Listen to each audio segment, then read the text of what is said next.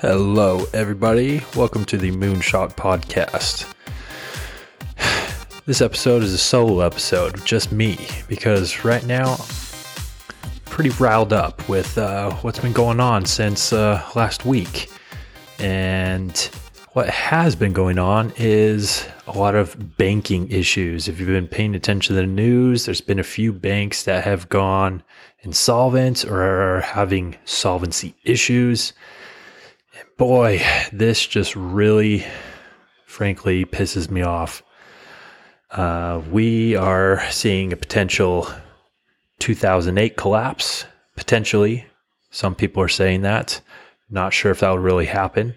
Um, but things are not looking that great. And that scares me. And kind of wanted to, to dive into that a little bit. Um, so we have Silvergate Bank, Silicon Valley Bank, and Signature Bank all either having solvency issues or have completely gone insolvent. Um, and the biggest one is Silicon Valley Bank, who is a huge tech bank. They provide or they work with a lot of tech companies in California and across the country. And Friday, they went insolvent there was a lot of rumors going around that they were having solvency issues, and so was a, there was a run on the bank. And a run on a bank is a strange thing. In my last episode with my cousin Kenny, check that out. It's a good episode. We talk about basketball and Bitcoin.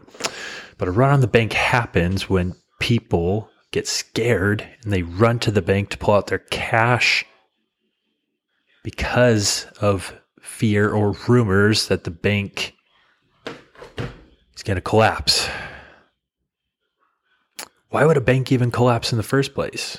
Why would there be a run on the bank that may even trigger a collapse? It's because of a thing called fractional reserve banking.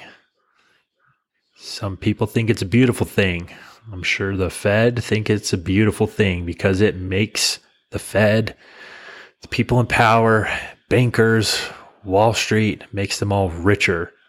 It's fractional reserve banking is a system where banks are only required to keep a small amount of cash on hand, and usually it's just a percentage of the total amount of money that they are working with or dealing with. So, if, for example, somebody makes a $100 deposit, the bank probably will only keep $10 or less of that $100 deposit. And then the bank loans out the remainder of that $100. So if they keep $10, they'll loan out the $90 to borrowers.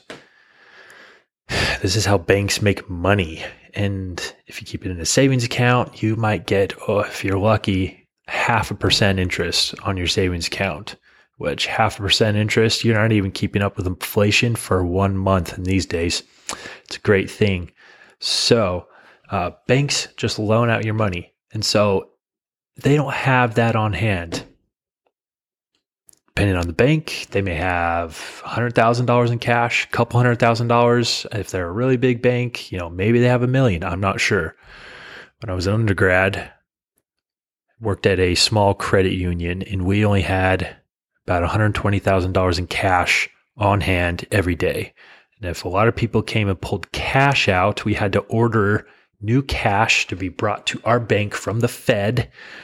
I wasn't the one ordering the cash. That was my um, office manager, the branch manager who handled that. But the Fed bring in the cash on armored trucks, however much it was, 40, 50,000, even less. Um, and that would take a few days.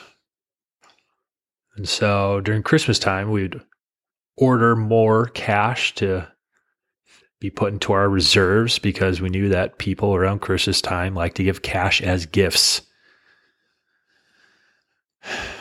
So, bank run, people will go and pull cash out of their accounts through because of fear of stuff that's going on economically or stuff that's going on with the bank This is what happened with Silicon Valley Bank over the weekend.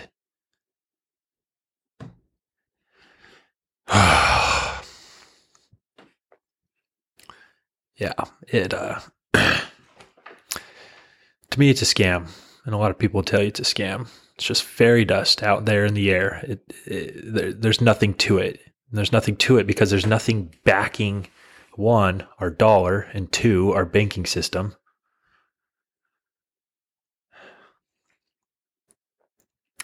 So fractional reserve banking, uh, as banks are loaning it out, it essentially creates new money out of thin air. It's just moving numbers around from bank to bank. So one person the, the person that going back to our example deposits $100 the bank will only have keep 10 of that dollars in their reserves and then that same person can take that $100 and move it to a different bank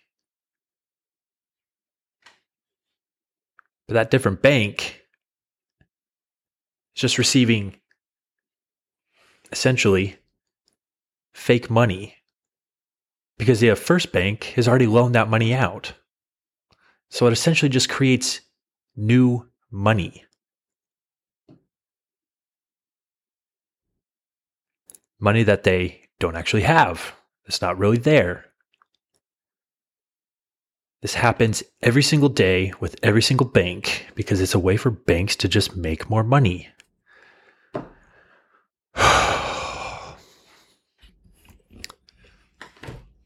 It's the greatest Ponzi scheme the face of the earth, in my opinion. This is not financial advice. It's just crazy to me that banks and our officials, regulators, allow this to even happen. This hurts the small guy, the small person, me and you, everyday people. And this just puts more money into the pockets of rich billionaires, bankers, Wall Street bankers, politicians, and the lobbyists who fund these politicians. So, I guess on one hand, fractional reserve banking is kind of a double edged sword. When things are all fine and dandy, you know, nobody cares. Anybody can get a loan. But that's also an issue. And that's what happened in 2008. Market was booming. 2007, everybody was getting a mortgage. Housing prices were hot. Home rates were going up, or home prices were going up. Everybody was getting a mortgage loan. People that shouldn't have qualified for a mortgage loan. That's why we had a crash because banks were giving out subprime mortgages. They weren't backed by anything. You have to have a mortgage that's backed by something and so when these people who shouldn't have had a loan, they started defaulting on their loans, on their mortgages. It caused a chain reaction and these subprime mortgages burst the housing bubble. We had a financial market crash. We had a financial crisis. We're seeing something similar now. Fed pumped so much money into the economy with the stimulus checks, creating inflation, and now we're seeing the Fed try to reel in inflation by drastically increasing rate hikes. You I'm not smart enough to explain how that you know, affects everyday people like me and you. But people are struggling. They're struggling financially. My grocery bill has gone up something like 50 to 75% since a year ago. It's crazy The vast majority of people live paycheck to paycheck. These people just keep getting richer while you and I keep getting poorer and poorer. So this morning, another bank, Signature Bank, was having solvency issues. And these banks, uh, they are related to crypto and cryptocurrency. They deal with or work with cryptocurrency companies the government doesn't like crypto, it doesn't like Bitcoin because it gives power back to the people. But this is why I love Bitcoin. Because you know how many Bitcoin are out there. You know where every single Bitcoin is moved. You can trace it back. if you're smart enough, or I guess I should say, if you have, if you want to take the time to really figure it out, you can follow a single Bitcoin or a fraction of a Bitcoin, and you can see how it has moved across the blockchain for years, decades. It's all out there. Everybody can see it. The entire world can see it if they want to. You can't do that with a bank. The bank can do whatever shady stuff they want, and they will always get away with it. Not one person was fined or prosecuted from the 2008 financial collapse. Not one person. These bankers and regulators caused the financial collapse in 2008, and they are causing it again now. And will anybody be punished? No. 2014, there was a guy named Charlie Shrem. Uh, 2013, maybe. Charlie was a super smart guy in his early 20s. He started a cryptocurrency exchange. And allegedly, Charlie, allegedly, Charlie and another guy um, were kind of working together. And this other guy, I believe his name is Robert. Let me double check this.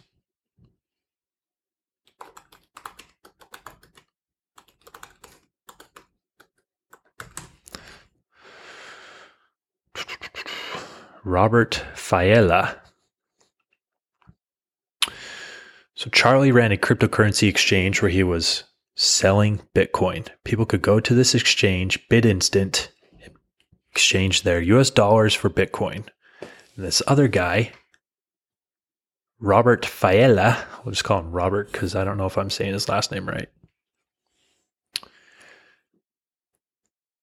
He was buying Bitcoin and then he was selling it on his own exchange.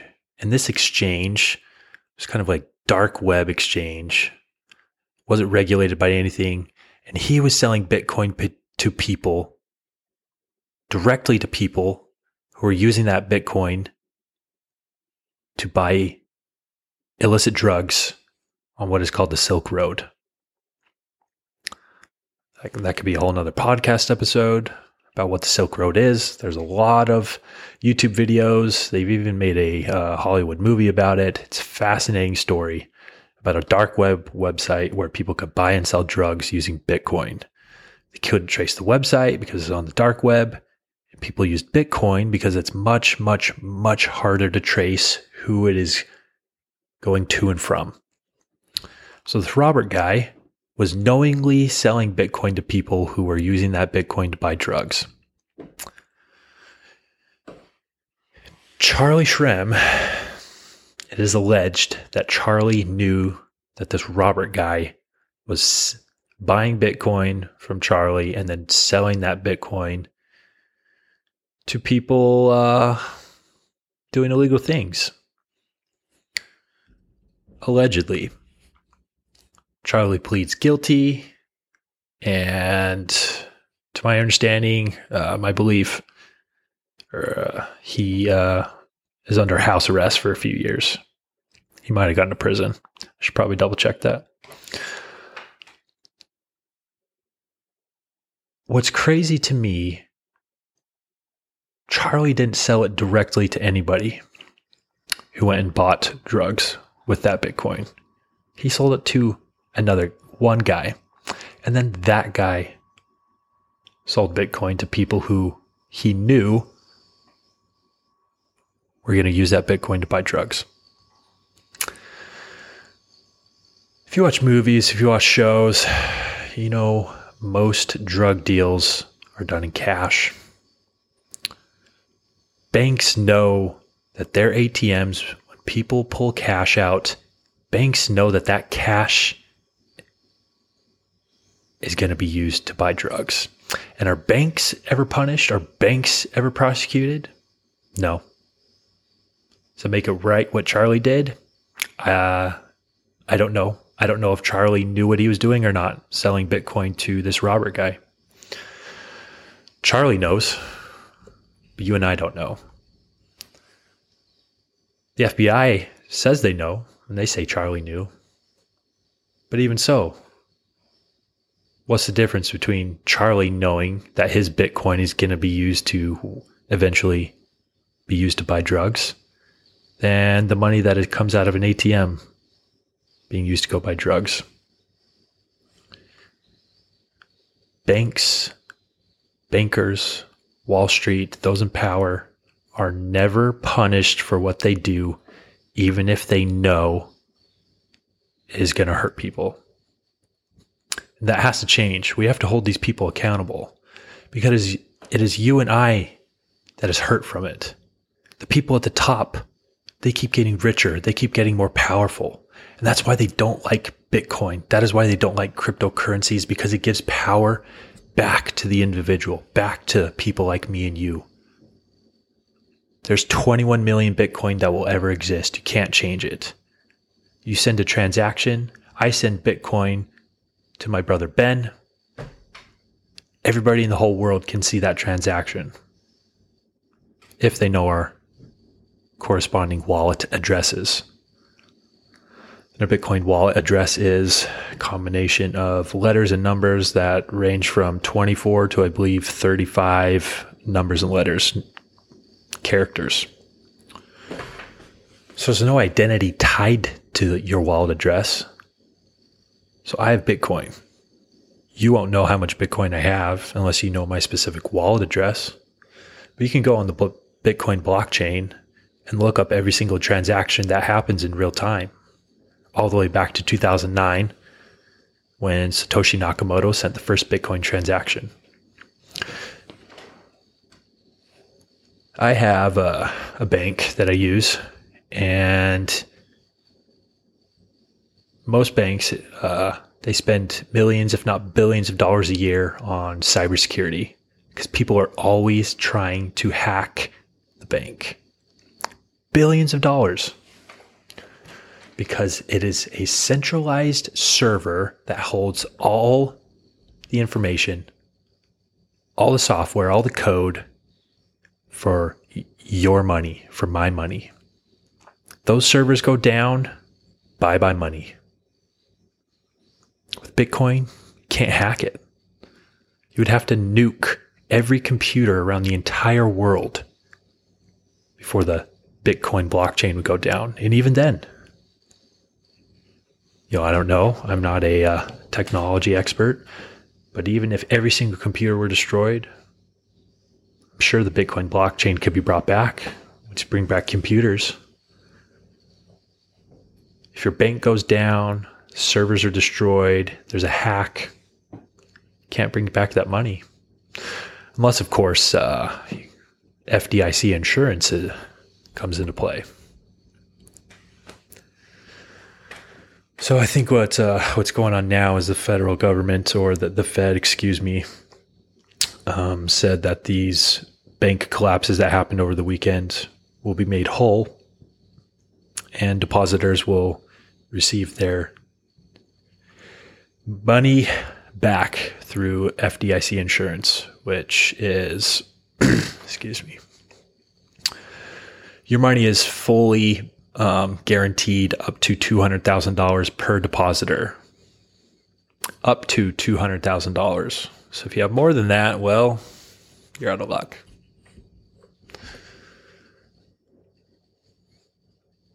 But why do we even need FDIC insurance? That's right, because we have fractional reserve banking, and the bank is loaning out your money to make themselves money. Some people are okay with that. Most people are okay with it, are okay with it when things are fine, when there's no problems. But when you turn on the money printer for three years and print trillions of dollars, you create economic instability. And then you have one run on a bank, and it's the first domino to fall. Anyway, folks, just really angers me. And I want to fight back because I'm tired of the rich and the powerful getting away with whatever they want and whatever they want harms me and you. Bitcoin fixes this. The government knows this. That's why they don't like it. They can't stop Bitcoin, though. They'll try to stop other cryptocurrencies. I don't think they'll succeed. But they're going to try. Bitcoin is decentralized. Hundreds of thousands of computers around the world keep that Bitcoin network going. It is open. Anybody can look at it, anybody can see it. Can't change it. You can't change the transaction. Once the transaction is sent, you can't unsend it. There's no fraud claim. Some for some people that's scary because it's totally different from how our current system is. But to me, it just puts power back into the individual, forces the individual to become more responsible, more responsible with their time and their money. Anyway, I just had to get on here tonight because I'm all riled up and when I talk about this with my wife, she just rolls her eyes at me because she thinks it's boring. I'm in hot water now. Anyway, got a few episodes lined up next week and the week after that I'm really excited for. All of you that are listening, thank you so much. I get uh, details of how many people have listened to my podcast people have listened to my podcast all over the country. It blows my mind. I got people in New York City, Ohio, New Mexico. I don't even know people that are living in these states, and y'all are listening to my podcast. Means the world to me. I really appreciate it because I never thought random people would ever listen to to me rant on the interwebs. Anyway, next week I'll have more for you.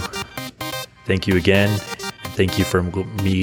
Thank you for listening to me rant about banks and Bitcoin once again.